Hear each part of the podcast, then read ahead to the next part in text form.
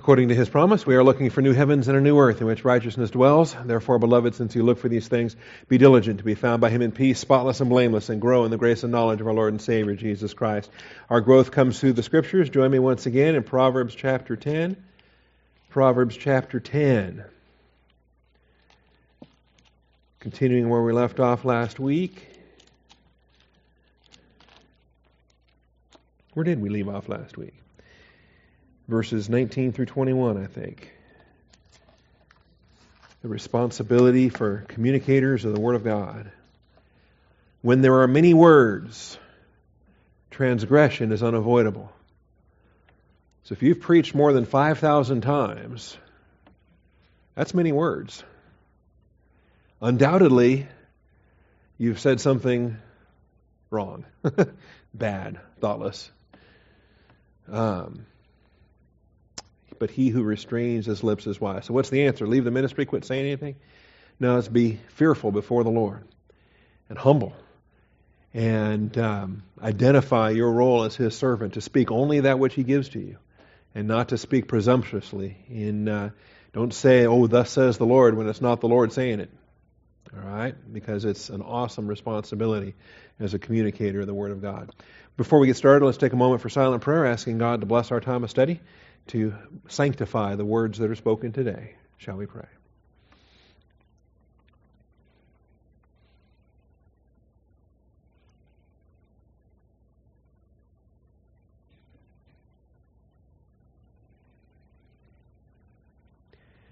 Almighty Father, we do come before you this morning thankful for your truth, recognizing that it's a grace provision that we are here today.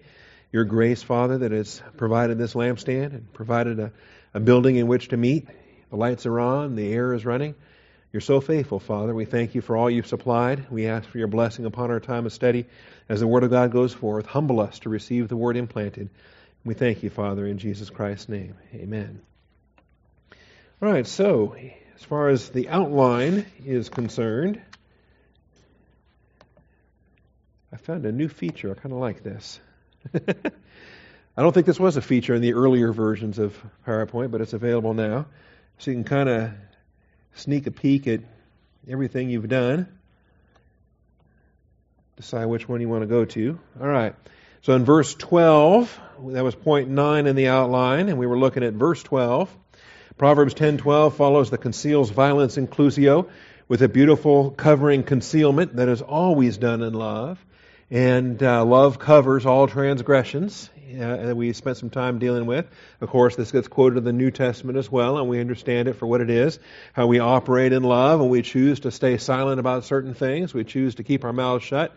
We don't make it an issue. And uh, we're not hiding the sin. We're not making excuses for the sin. We're not excusing the sin, but we are not using it as a weapon against uh, our brother or our sister in those applications. And so uh, we have a principle here. We spent some time dealing with that. We also moved on to verses 13 and 14 and covered those two verses under point 10. Verses 13 and 14. On the lips of the discerning, wisdom is found, but a rod is for the back of him who lacks understanding. Wise men store up knowledge, but with the mouth of the foolish, ruin is at hand. And so we have a pair of verses here with 13 and 14 where the first half of each verse is centered on wisdom and the public benefit that happens with those that have wisdom in, in society, in your neighborhood, in your, in your city, in your state, in your nation. The more wisdom that we have, the, the greater benefit it is to our culture, to our society. And then the second half of verse 13, the second half of verse 14, uh, talk about the fool. And again, the public uh, detriment that happens here with the fool. Uh, a rod is for the back of him who lacks understanding. You realize that uh, corporal punishment is not just for children. Corporal punishment is, yes, parents will administer it to children, and spankings are good for them, and that's by design in uh, the, the genius of God's plan. How, how in the world does evolution create the gluteus maximus? All right? You know, it's God's design that designs the backside of humanity to be so vulnerable with, uh, to, to the rod. I mean, that's why it's there. And uh, in God's wisdom, it teaches us uh, powerfully. All right. That's my uh, uh, uh, apologetic against evolution. it's, it's not really hit popularity yet, but who knows? Maybe some books will start get written and we'll have the, the gluteus maximus uh, apologetic against evolution. Uh, but the, the, the fool requires the rod, and on an adult basis, um, there's a public benefit when corporate discipline, when, when corporal punishment is applied. And uh, knuckleheads learn to not be knuckleheads, and they realize there's a consequence to certain things, and, and it, it forms a deterrent to that kind of activity within culture. And, uh, you know, Singapore doesn't have the, the vandalism that we have. Uh, not to the degree that we have it, because the cane is still administered to the the uh, kids with the spray paint and uh, applications there. Anyway, this is what we talked about in uh, verses 13 and 14. Had a couple of subpoints. Moved on to point 11. The grace perspective on wealth and poverty provides the crucial contrast between this life and the next. Again, we got a tandem of verses, verses 15 and 16, and we put them together and, and uh, developed it under uh, point 11 in the outline. We've got the rich man's wealth as his fortress. The ruin of the poor is their poverty. That's going to come back again later in the chapter in a contrast between a fortress and a ruin. And uh, we can basically choose which one we want to live in, depending upon uh, which Christian way of life or wicked way of life we want to we want to pursue. And so uh, the issues there. Verse 16: the wages of the righteous is life, the income of the wicked punishment and we see that there's consequences, wages, and the and the payout that comes, and what uh, what it is that we're laying up in heaven, uh, either for blessing or for judgment. If it's gold, silver, precious stones, of course, it's a blessing. If it's wood, hay, stubble, then the fire of God's judgment hits it, and it's consumed, and we suffer loss. All right. And uh, we want to learn the contrast between this life and the next, the, the right application of wealth uh, both on a spiritual basis and obviously the temporal basis. The carnal perspective on wealth and poverty fixes hope only on this life. It's totally wrapped up in the in the here and now, totally wrapped up in in uh, what's in it for me. And uh, the Bible has plenty to say on that. And I think we covered it uh, pretty well already a week ago. So Proverbs 18:11, Ecclesiastes 7:12, Ecclesiastes 10:19. We're actually going to have that again coming up uh, as another connection here with uh, Proverbs 10. Uh, Job 31, Luke 12. Remember, that's the rich man, and, and uh, he was tearing down his barns so that he could build bigger barns. And uh, there's principles there. We're going to be back in that text again as well in, uh, in the course of this. Uh, and then finally, 1 Timothy 4, verse 8 and verse 10, 1 Timothy 6, 17. These are useful passages that help us to not be so worldly minded when, when it comes to wealth there's a purpose for wealth, and there's a purpose for why God supplies it, and it's only for the here and now. You know, when, when I go to Ukraine, I need some hryvnias because hryvnias is what they spend in, in Ukraine. And uh, in fact, I get a lot of hryvnias these days for, for the dollar. It used to be 3 to 1, now it's 24 to 1. And so, I mean, it's just unbelievable the exchange rate and how it's, it's uh, uh, the, the Ukrainian economy has been in the tank now for even worse than ours for a long, long time. But when I come back from Ukraine, you'll find that I have no use for hryvnias in the United States. You know, you can keep hryvnias in your pocket all you want. You'll never have a use for it in Texas. Uh, all right, and that's the point. Earthly currency is great here on, on earth, but why do we need it in heaven? Okay, we don't. And we're not taking it with us, and it has no eternal value. And the purpose for having it while you're there is to use it while you're there, and in particular, for the body of Christ to be able to provide for the body of Christ as we bless one another, as we serve one another, as we share with one another. And, and a lot of this, what I'm kind of rambling on about this morning, is what we have coming up in Galatians chapter 6 because the one who has taught the word is to share all good things with the one who teaches him. And we're discussing the aspect of sowing and reaping and sharing and these principles that apply uh, uh, among the body of Christ, one to another. And uh, the, uh, the principles there that apply in the financial realm. All right, so that's verses 15 and 16, and then we get to uh, verse um, 19 through 21. Let's see. Did I miss 17 and 18? How about that? He's on the path of life who heeds instruction, but he ignores the reproof, goes astray. He who conceals hatred has lying lips, and he who spreads slander is a fool. We actually, okay, yeah, we did skip those verses, but the principles were included earlier, so I don't mind that. I think we covered 17 and 18 sufficiently enough when we were dealing with that inclusio earlier. The he who conceals hatred has lying lips, and he who spreads slander is a fool. All right, then verse 19. When there are many words, transgression is unavoidable, but he who restrains his lips is wise. The tongue of the righteous is as choice silver. And of course, the righteous, positional truth. We're saved, we're in Christ. It's the only way to be righteous. Okay? Well, an Old Testament believer is not in Christ, but they're still righteous as they're saved. And uh, the heart of the wicked is worth little. The lips of the righteous feed many, but fools die for lack of understanding. And so in verses 19, 20, and 21, we have the principles here that apply to communication. Communication of God's Word. It is an awesome responsibility. And we want to reflect God's righteousness in all of our thinking, in all of our speaking, in all of our actions. We realize that tongue is a dangerous thing, as it says in James, that uh, it's a fire. We can, we can bless, we can curse. It's the same tongue that does both. All right. I think the accountability comes in in James 3. Let not many of you become teachers, beloved, knowing that as teachers we incur the stricter judgment. There is judgment. Every careless word comes into judgment. And boy, that's, uh, that's convicting. You know, if you talk a lot, uh, if your life is about talking, as mine has been for 21 years now, uh, you know, you realize every careless word comes into judgment. We are called into account. And uh, if that seems extreme to you, understand that God is a communicator and that His beloved Son is called the Word, and, uh, and He takes these things very seriously. All right, the mouth can get us into tremendous trouble. Proverbs 17. Did we look at these? Um, no, I don't think we did. We looked at Proverbs 10 and we looked at Jeremiah 23. 1 Peter 4:11 Whoever speaks is speaking as if he's uttering the uh, the oracles of God, the utterances of God. 1 Peter 4:11 All right, let's look at the negative side of this. The mouth can get us into so much trouble. Proverbs 17 verses 27 and 28.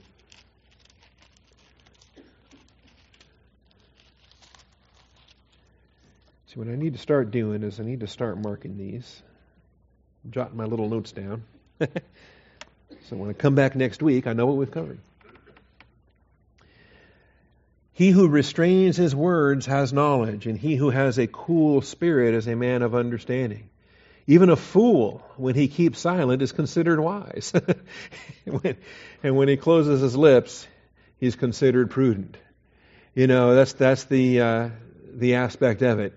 You may not be wise, but until you open your mouth, they don't know the difference, right? uh, the fool can stay silent, and because uh, as soon as he opens his lips, it becomes obvious the uh, the trouble that he's in. All right, Ecclesiastes 10 verses 13 and 14. My dad was very fond of of uh, quoting that and adapting. And I think Ben Franklin had a had a an adaptation of, of that principle where he said it's better to remain silent and appear foolish than to open your mouth and remove all doubt. Ecclesiastes 10, verses 13 and 14. The beginning, let's see, backing up. Um, I don't know. I may teach Ecclesiastes one day. Who knows? Maybe when we wrap up Proverbs, then we'll do a bonus study on Ecclesiastes and, and, and spend, I don't know what length of time we'll spend with it, but just get a whole workshop on uh, human viewpoint. That is the perspective here of perverted wisdom minus divine viewpoint of truth. Um, anyway, verse 12 Words from the mouth of a wise man are gracious, while the lips of a fool consume him. The beginning of his talking is folly, and the end of it is wicked madness. Saying it just gets worse and worse the longer he keeps going. Verse 14, yet the fool multiplies words. No man knows what will happen, and who can tell him what will come after him? And so there you have it. And the more he talks, the worse it gets, and he just keeps multiplying it. And then, as I said, James 3 2. I don't think I versified these slides. Okay, James 3 2.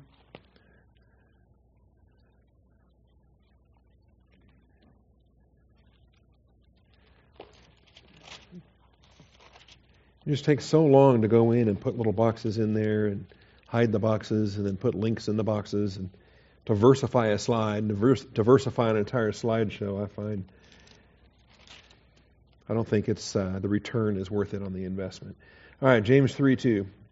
Verse 1 says, Let not many of you become teachers, my brethren, knowing that as such we will incur a stricter judgment. For we all stumble in many ways. If anyone does not stumble in what he says, he is a perfect man, able to bridle the whole body as well. So when you talk about the ultimate goal and the dream and the, the pinnacle of maturity, um, that would be it. And since none of us have reached the pinnacle yet, all of us are still subject to um, misspeaking and to harmful speaking in uh, in different ways. All right.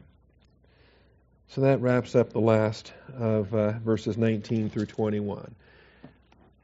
Back to Proverbs 10 then, and we can take a look at what follows. Really, the rest of the chapter.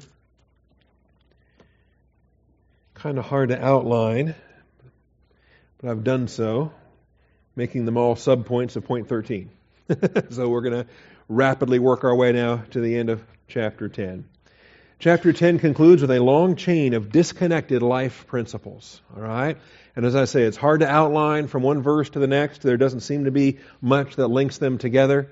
Um, we don't have as many of the pairings that we had. That we've we've seen some pairings, like 13, 14 was a pairing, 15, 16 was a pairing.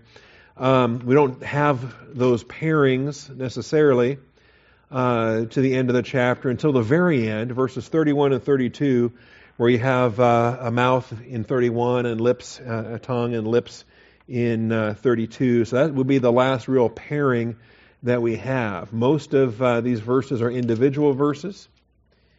Eight out of the 11 verses feature antithetical parallelism where you have this on the one hand, but that on the other hand, the antithetical parallelism. Uh, mostly their contrast with the wicked versus the righteous. Eight out of the eleven feature the antithetical parallelism, contrasting the wicked with the righteous. And they all relate to the life principles of wisdom, of personal and public wisdom, of the benefit that a believer has to his culture, to his society, uh, the benefit that accrues societally to believers with wisdom, and, and effectively what any believer would need before he leaves home. If you're going to be prepared to, to step forward in your own generational accountability, to stand as, a, as an adult son or an adult daughter before Jesus Christ in the Christian way of life and operate in temporal life. Okay? And I find it interesting when people want to have discussions about what does a what does a young person need before they leave home, and, and the discussion is entirely secular. It's all about um, their schooling or their uh, orientation to, to finances or, or driver's license or, or, any number of things that every every young man needs, every young woman needs, and uh, so forth before they leave home and they set out on their own in uh, in their own generation. I think Proverbs is giving us uh, a better definition of generational accountability and uh, standing before the Lord in your own accountability to either walk in wisdom or be a fool. All right? And uh, these verses, I think, speak to this. Starting with the blessings of Yahweh. Do you want your walk to be a walk of blessing? Do you want your walk to be a walk of regret? And uh, as we look at verse 22 now, it is the blessing of the Lord, it is the baraka of the Lord that makes rich, and he adds no sorrow to it. When we want to talk about baraka blessing, and we want to talk about the riches that he supplies, in uh, as as a believer stands before the Lord, either in wisdom or in foolishness, uh, I think there's a lot of content that we can draw out of this 22nd verse. So let's start with that. The blessings of Yahweh provide riches without regrets riches without regrets. A corollary, not listed in this in this verse, but understood or implicit, dishonest gain has numerous regrets. And we talk about what uh, what believers do when they compromise with the world system, and we talk about what the regrets that happen when believers don't operate under biblical principles.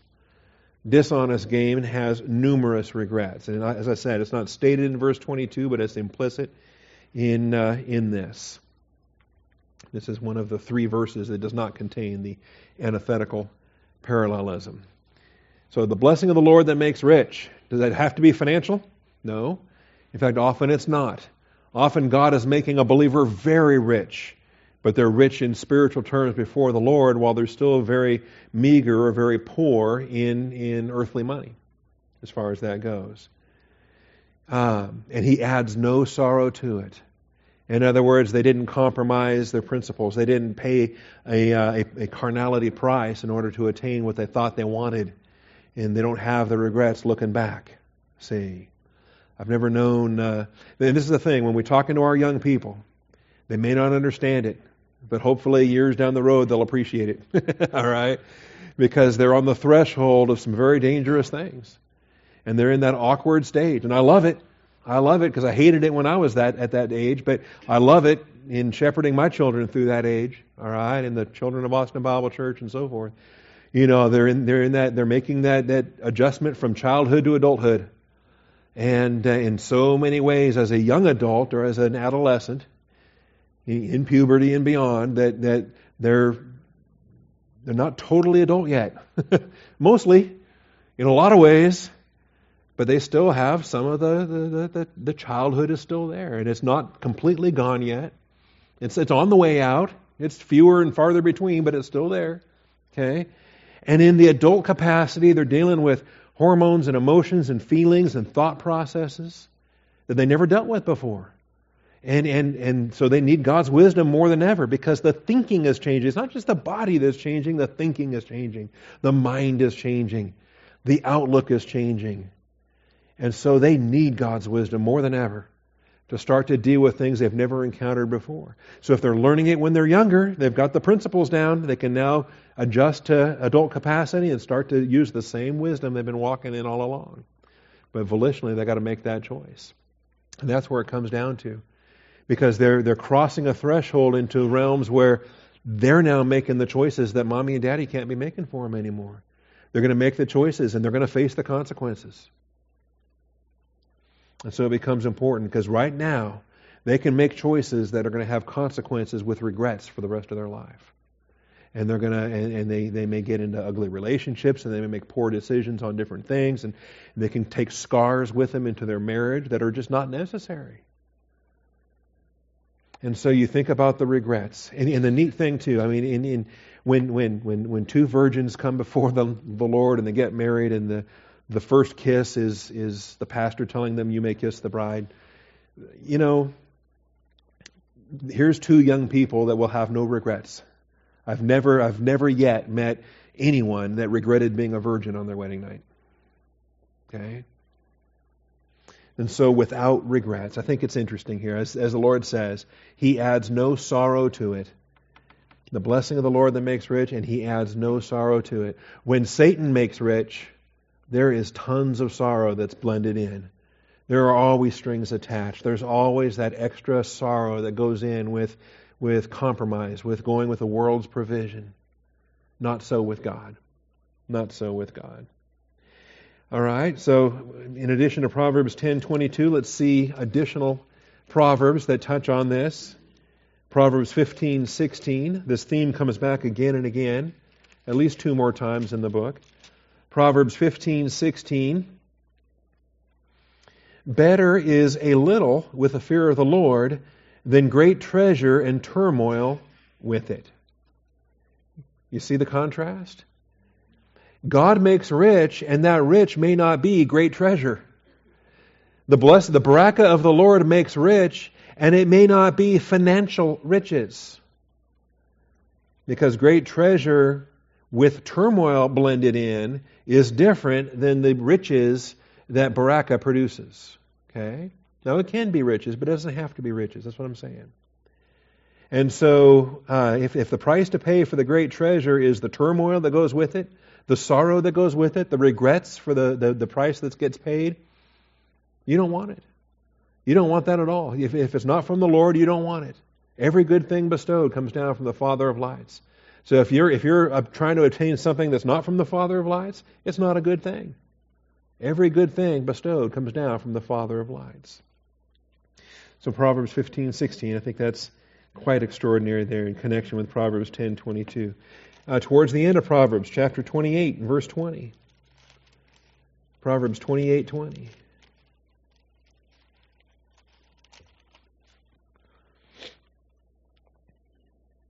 A faithful man will abound with blessings, but he who makes haste to be rich will not go unpunished.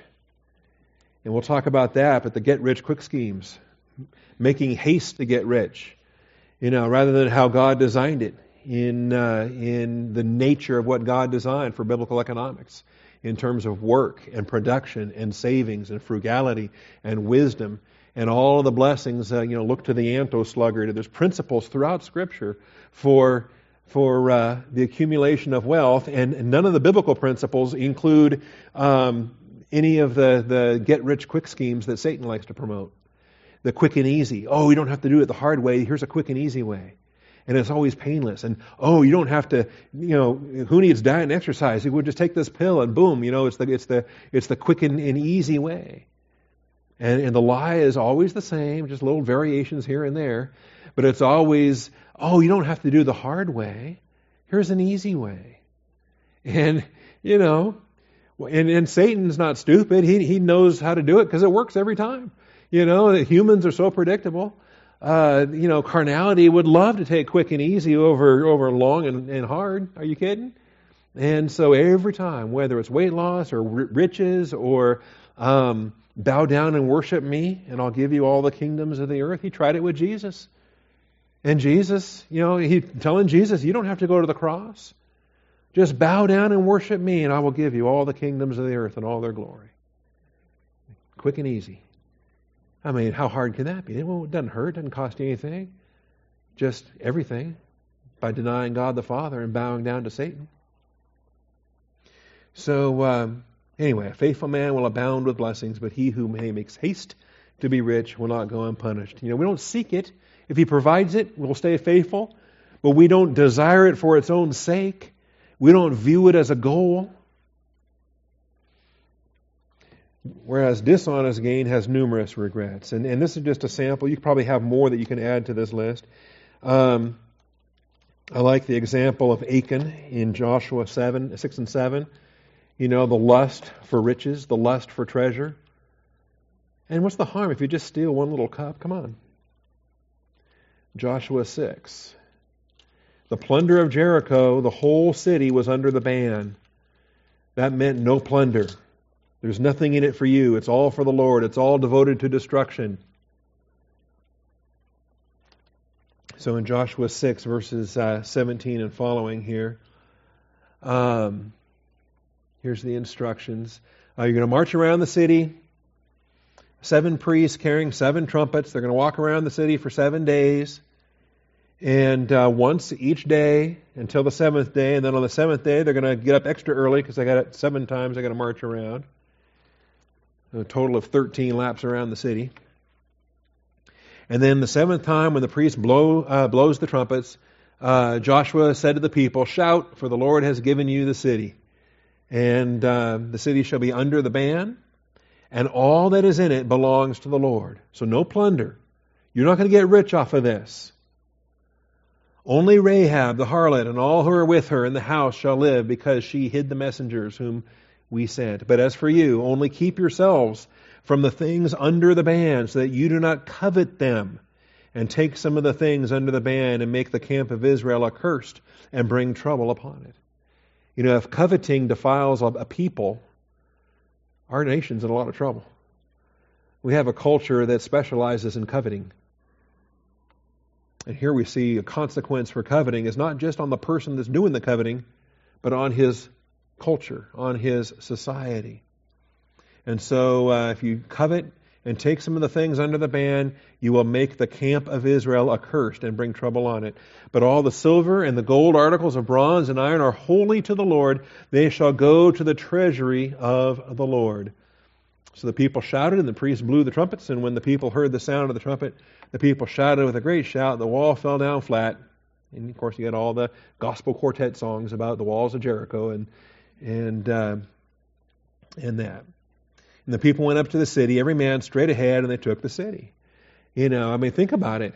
In a normal siege operation or in a normal invasion operation, you're going to pierce the wall in in one location or two, you know, and, and then you're going to you have to flood through there, and the defenders can rush there.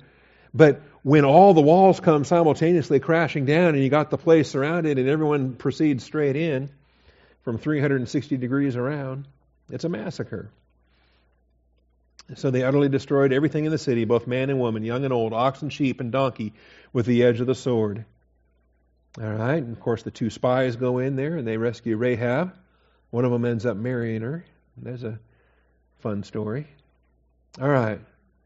And um, verse 26 Joshua made them take an oath at the time, saying, Cursed before the Lord is the man who rises up and builds the city Jericho.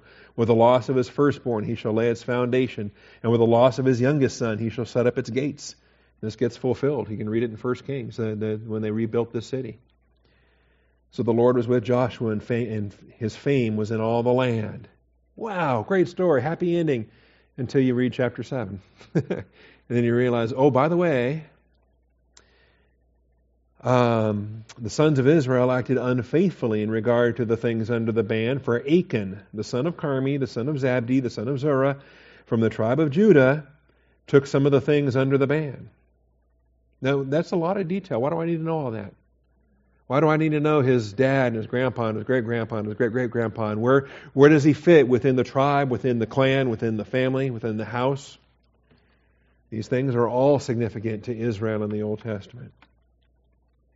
Therefore, the anger of the Lord burned. Now, I think it would have been true no matter what tribe, but Judah? Really? I think it made it doubly bad, given that Judah is the ruling tribe. So the anger of the Lord burned against the sons of Israel. And when does, does he make that known? Joshua didn't know about it. The other people didn't know about it. I wonder how many of the uh, family, clan, and tribe uh, in proximity to Achan knew about it and didn't say anything. Okay? Are we our brother keeper? Well, in a tribal culture, we are. In a family and a clan and a tribe, absolutely. And so they don't even learn until the next battle goes badly.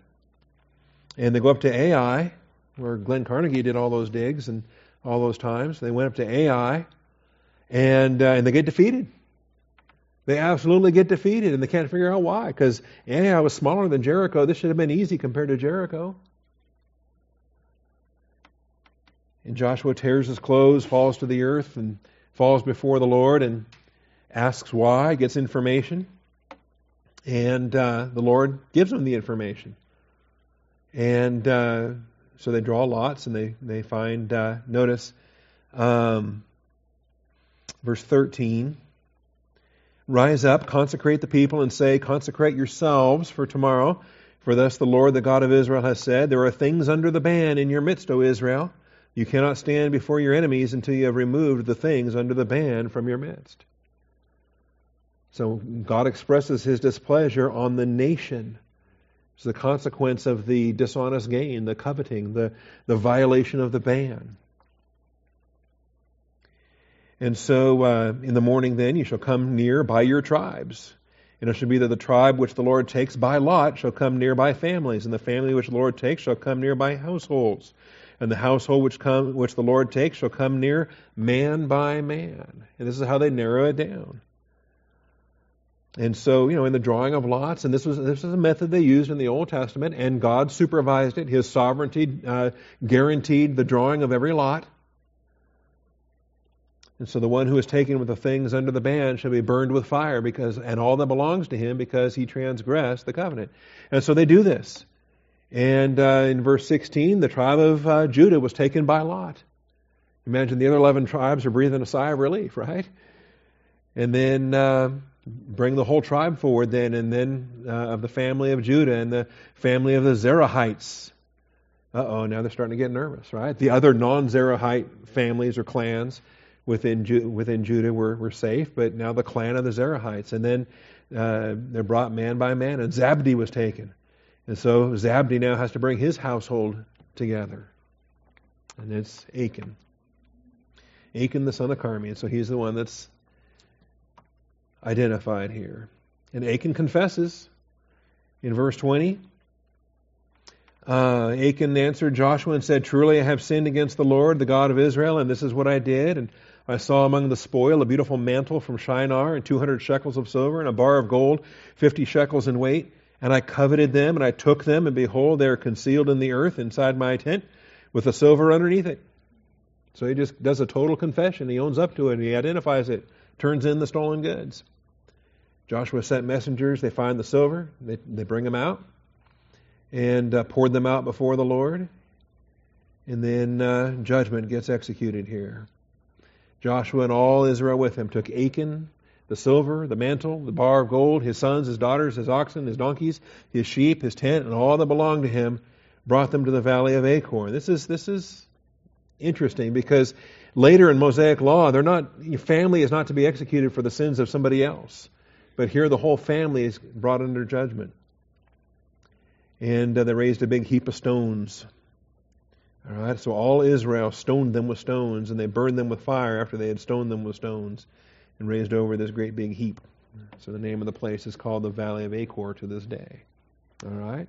Now, my suspicion is, by the way, if you want to ask, I believe my suspicion is is that the wife and the children, and they were all volitional participants, that they were aware of what was being hidden, that they assisted in the in the bearing of the goods, and they, I mean, how do you how do you bring all this treasure home and bury it in your tent, and, and your wife doesn't know or your kids don't know? Okay. So I believe that they were also volitional participants, and and I suspect too, by the way, the whole process about, by the way, we're going to draw lots. We're going to draw lots. At any time, Achan could have come forward. Or Mrs. Achan could have come forward. Or Achan Jr. could have come forward. Someone in the family could have come forward, and no one did. The lot for Judah was taken. The lot for the clan was taken. The lot for the Zerahites. The lot from the family was taken. The lot from Achan was taken. And at no step in between did they ever step forward and confess. Makes me wonder. All right? Talk about riches with regrets. you know, when you're defying the Lord to accumulate treasure, man, what are you really going to accomplish? And are you going to be able to enjoy the treasure that you accumulate when you're living in defiance of the Lord? How much enjoyment do you have?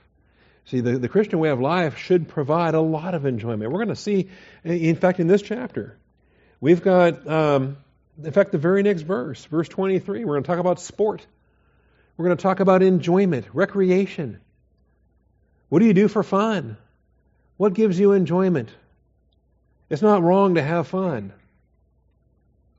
You just got to have fun in the right way, in the right thing. Not in wickedness, but in the Word of God. Anyway, so that's coming up. Um, but how many people are compromising the Word of God for their sport, for their entertainment, for their fun, for their accumulation of treasure. And they never get to enjoy the treasure. It's supposed to be for enjoyment. But the discipline of God is upon them so that they cannot enjoy the treasure that they've accumulated. In fact, it's grievous to them instead of uh, a blessing. All right, Ezekiel 22, another text I think that comes to my mind when I think of things like this. You maybe have other passages. If so, you know, I don't mind if you want to highlight them or let me know. Some that have been your favorite, maybe for years and years.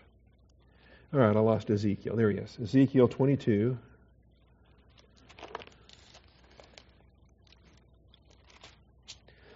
Another text, I think. Particularly with dishonest gain and how it poisons a culture. when a society becomes entirely materialistic, consumer driven. All right? As if we're the first ones to invent this kind of thing. Verse uh, 23 The word of the Lord came to me, saying, Son of man, say to her, You are a land that is not cleansed or rained on in the day of indignation. There is a conspiracy of her prophets in her midst, like a roaring lion tearing its prey. So we have a defiled land, and it starts with a spiritual leadership. They have devoured lives. They have taken treasure and precious things. They have made many widows in the midst of her. Jesus even rebuked in his generation, he says, You've devoured widows' houses. Her priests have done violence to my law. So we have the prophets in verse 25, the priests in verse 26. They've done violence to my law, and they have profaned my holy things. They have made no distinction between the holy and the profane, and they have not taught the difference between the unclean and the clean. And they hide their eyes from my Sabbaths, and I am profaned among them. You get, you get a, uh, well, today we would say the clergy has no distinction between, between the secular and the profane. I'm sorry, the holy and the profane. Her princes, so we have prophets, priests, and princes, within her are like wolves tearing the prey by shedding blood and destroying lives in order to get dishonest gain. Instead of protecting the population, the political class is there to victimize the population. You know, you see a, a vineyard and you want it, and he won't sell it. And so you pout about it until your wife Jezebel says, just go take it. Kill, you're the king, kill the man, take his, take his vineyard. Her prophets have smeared whitewash for them, seeing false visions and divining lies for them, saying, Thus says the Lord God, when the Lord has not spoken. The wall is crumbling, and they just put a little whitewash on there and say, No, we're fine. They did nothing at all to build up the wall, they just coated it to make it look good. The people of the land have practiced oppression and committed robbery, and they have wronged the poor and needy and have oppressed the sojourner without justice. And so it, it's interesting. It is this passage does take it top down. We looked at another one uh, earlier that was not top down, but this one is top down. Prophets, priests, princes, people, the people of the land, and, and it, it becomes a mindset. It becomes an attitude. It's all about what I get, and who I have to hurt to get it doesn't matter. Oppression is valid. Robbery is okay. You know, you're only in trouble if you get caught. They have wronged the poor. Well, who's going to stand up for them anyway? And the needy. They've oppressed the sojourner without justice. Oh my, the sojourner. Yeah, he's he's totally out there. He's he's just passing through from wherever. You know, and um, no justice at all, extrajudicial killings, extrajudicial robbery. I searched for a man among them who would build up the wall and stand in the gap before me for the land, so that I would not destroy it, but I found no one. This actually has a parallel in Jeremiah. He told Jeremiah walk through the land, find me one righteous man. And Jeremiah couldn't because he was the only one left in Jerusalem. And here's Ezekiel getting the same message over in uh, his captivity in Babylon. This is where, by the way, we get the idea of standing in the gap. We should be standing in the gap as believers in the United States. We, we need to be standing in the gap. We better be armored up and righteous before the sight of God the Father, pleading in prayer, interceding on behalf of our nation. Is there anybody standing in the gap? Thus I have poured out my indignation on them. I have consumed them with the fire of my wrath. Their ways I have brought upon their heads declares the Lord God. So another text I think of when I think about dishonest gain and the regrets that are sparked and the price that gets paid and the consequences, not just individual consequences, societal consequences to a nation, to a culture, the impact that this has. When, when the blessings of Yahweh have no such regrets. You accept what Yahweh pours forth, and there are no regrets. But abandoning Yahweh's provision and taking Satan's route, taking the world's route, regrets everywhere. Personal regrets, family regrets, national regrets. A New Testament text that hits me in this realm is James chapter 5.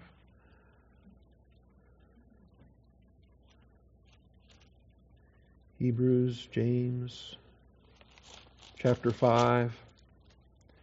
Come now, you rich, weep and howl for your miseries which are coming upon you. And so we ask ourselves, which, kind, which category of rich is he talking to here? Is James talking about the beloved that just embraced the, the wealth, the, the baraka of Yahweh? And, or is he talking about someone that compromised, that went Satan's method, that, that pursued the world's routes, and now they've got a lot of regrets? Your, uh, your riches have rotted and your garments have become moth eaten. Your gold and your silver have rusted, and the rust will be a witness against you and will consume your flesh like fire. it is in the last days that you have stored up your treasure. Behold, the pay of the laborers who mowed your fields and which has been withheld by you cries out against you. You're not supposed to withhold their wages, not even for one night. You don't wait till the next morning to pay them. If they work today, you pay them today. You pay them tonight. Close a business is close a business, and you cash out. That's the principle in Mosaic law. That's the principle in the scriptures. If you if you withhold the, the, the wages even for an overnight, you're violating the, the principle of, of Mosaic law. The outcry of those who did the harvesting has reached the ears of the Lord of Sabaoth. In fact, the longer you delay, the longer you delay, what, what are you doing? Hoping that they don't collect? Hoping that they die before payday? Hoping that, you know, before, before payroll has to be uh, expended? You know? No. You have lived and, and reached the ears of the Lord of Sabaoth. Lord Sabaoth, his name, right? From age to age, the same. This is the Lord God of the armies. This is the God of vengeance. When he shows up, he's, he's, he's there for a reason.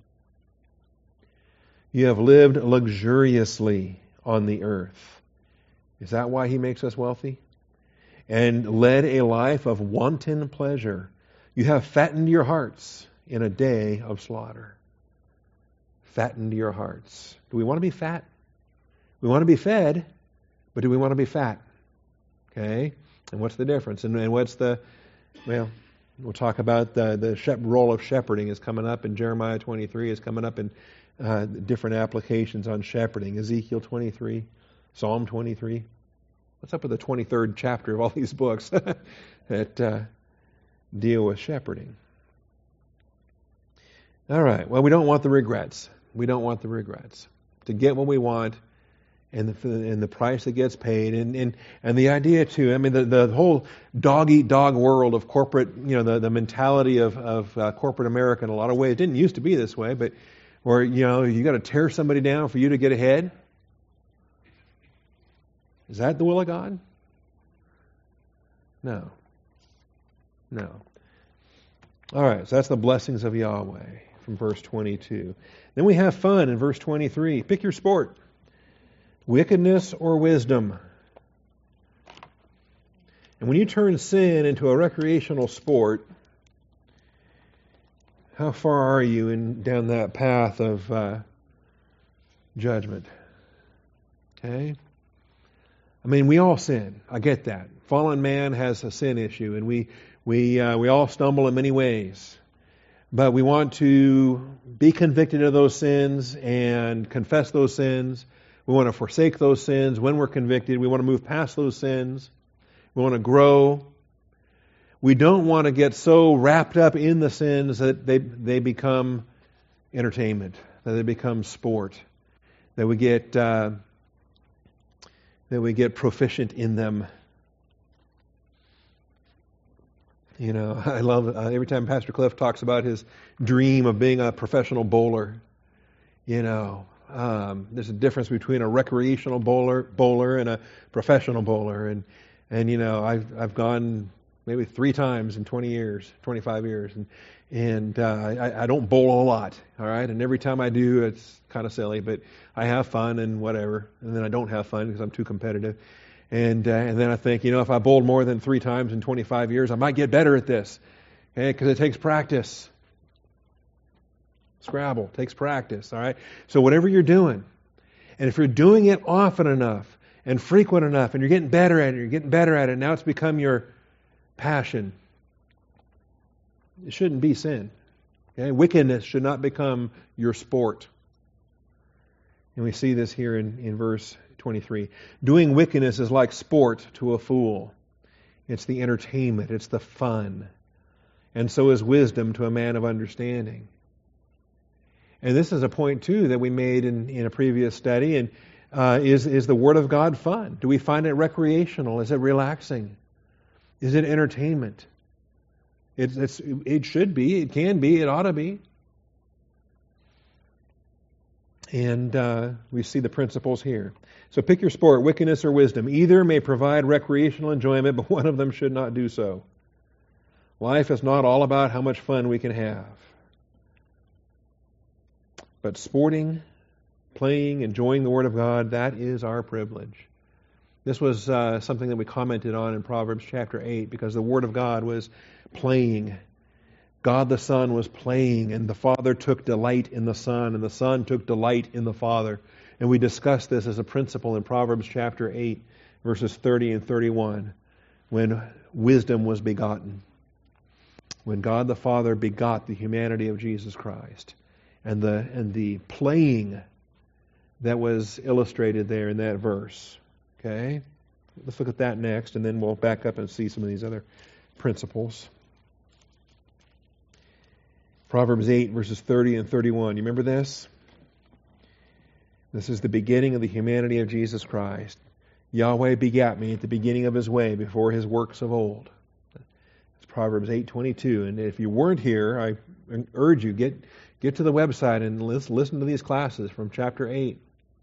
Some of the deepest truth of all the scriptures right here. Because uh, thou art my son, today I have begotten thee is, is a powerful statement from Psalm 2. But Psalm 2 doesn't tell us what day is today. Today I have begotten thee. Proverbs 8 tells us what day is today. I have begotten thee. And that's before his works of old. From everlasting I was established. From the beginning, from the earliest times on the earth. When there was no, were no depths, I was brought forth. When there were no springs abounding with water. Before the mountains were settled, before the hills I was brought forth.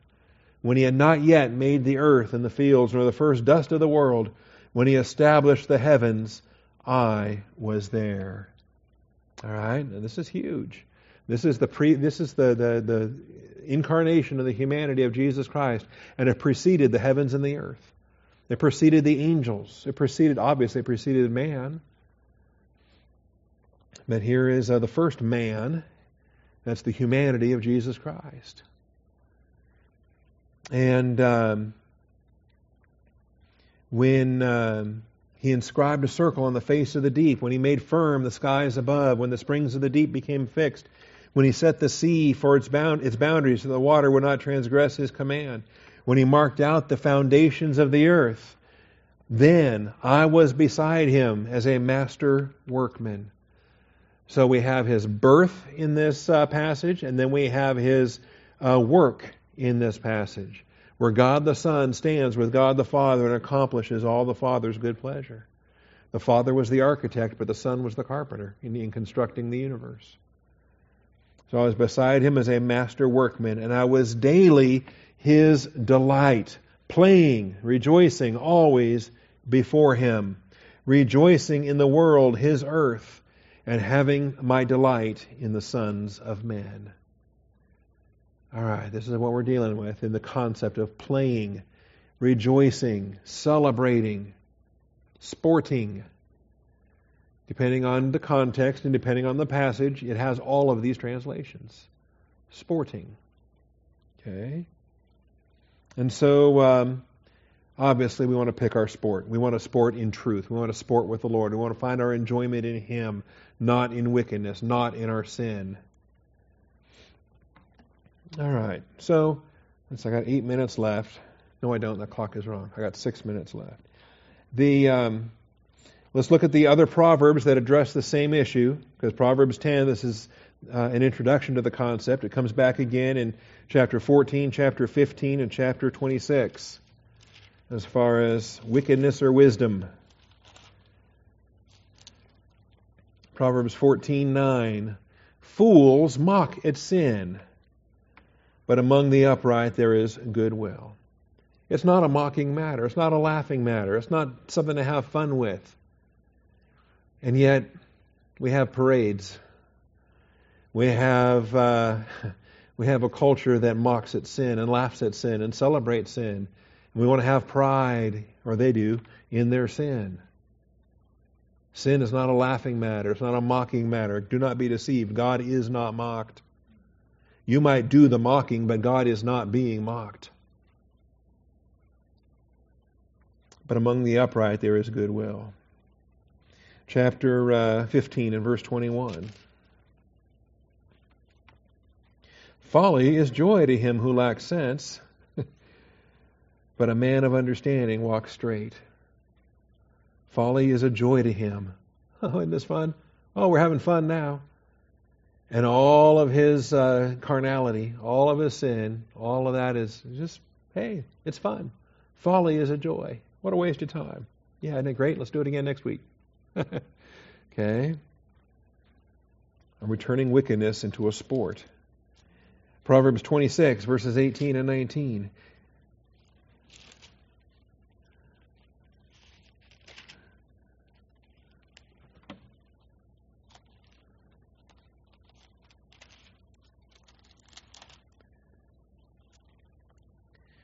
Like a madman. Oh, yeah, this is fun. Like a madman who throws firebrands, arrows, and death. Who would do such a thing? Yeah, a madman. Yeah. So is the man who deceives his neighbor and says, "Was I not joking? you know? People try to cover up their carnality and say, Oh, I didn't mean it. Oh, I was just joking. No, you know how destructive that is? You're like a madman who throws firebrands, arrows, and death. You're doing harm in the meantime to yourself and others. It's not a joking matter. And to pass it off as if it's a joke when it's not a joke, that's not a joke either. All right. Well, more to say on that. All right. So either may provide recreational enjoyment. Do you, do you believe that? Scripture says so. Sin is fun. It's carnally fun. All right? That's why it's called the passing pleasures of sin. Moses, when he was growing up, chose not to identify with the, people of Egypt. He was identifying with his own people. He, he choosing not to, uh, you know what I'm talking about? Hebrews 11? The, those passing pleasures of sin. I'm going to misquote it if I don't read it. Um, Abraham, Sarah, Abraham, Moses. Here we go.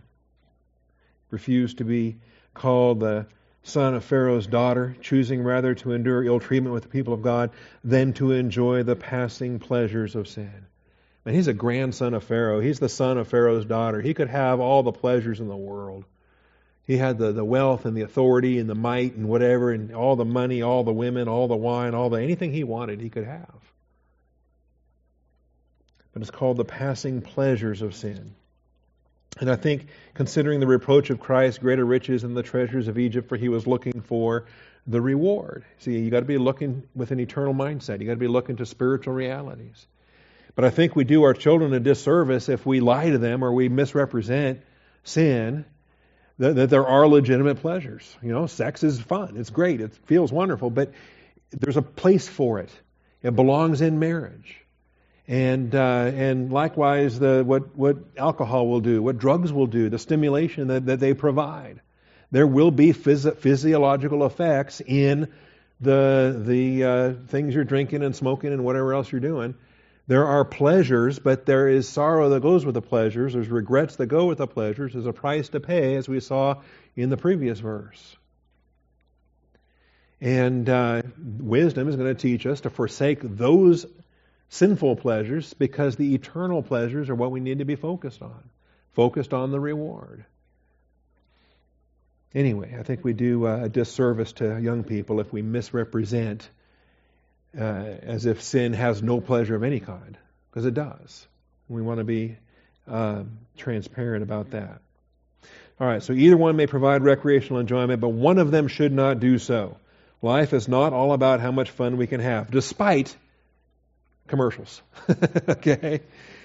Commercials, let me tell you, commercials convince you, convince me, convince all of us that it's all about the fun. Wow, look at that. Look at that. You mean if I drink that beer, I'm going to get that woman, I'm going to ride that uh, water scooter thing, I'm going to have all the. Man, you know what I get to do? You know, I got to use that product. Man, you know, I've changed shampoo three times just based on commercials. Okay? That might be an exaggeration but there might be a little truth in it. All right, you know, you, are you're, you're looking at the shelf, you're trying to decide, hmm, and then you remember a commercial. And go, oh yeah, that was kind of fun. Okay, so you pick the shampoo off the shelf, and then you kind of like the shampoo. Um, Anyway, I'm out of time. We're going to look at these verses next week, and notice Ecclesiastes comes back again as far as having fun in this life, but also some passages. Um, there's Joseph and, and Potiphar's wife, and he came in to make sport of me, to play with me, and uh, other aspects of playing between uh, uh, Isaac and Rebecca. They're, now they're they're married, they're husband and wife, and uh, so they were playing. Okay, it's called playing, uh, or caressing, or um, having fun. Okay, whatever idiom you attach to it, uh, the Hebrew language has a similar idiom, and and life is more than that. Okay, but there's a place for all of these things as God has designed it. And so we'll talk about those those scriptures as well. Thank you, Father, for this day. Thank you for your faithfulness. Thank you for Proverbs. Uh, it's just as alive today as it's ever been from the day it was written. Uh, sin is still sin, and your word is still your word. And we have uh, our daily applications to make in our generation and to pass on to our children, Father, so that they stand before you in the, the wisdom of personal and public life. I thank you, Father, in Jesus Christ's name. Amen.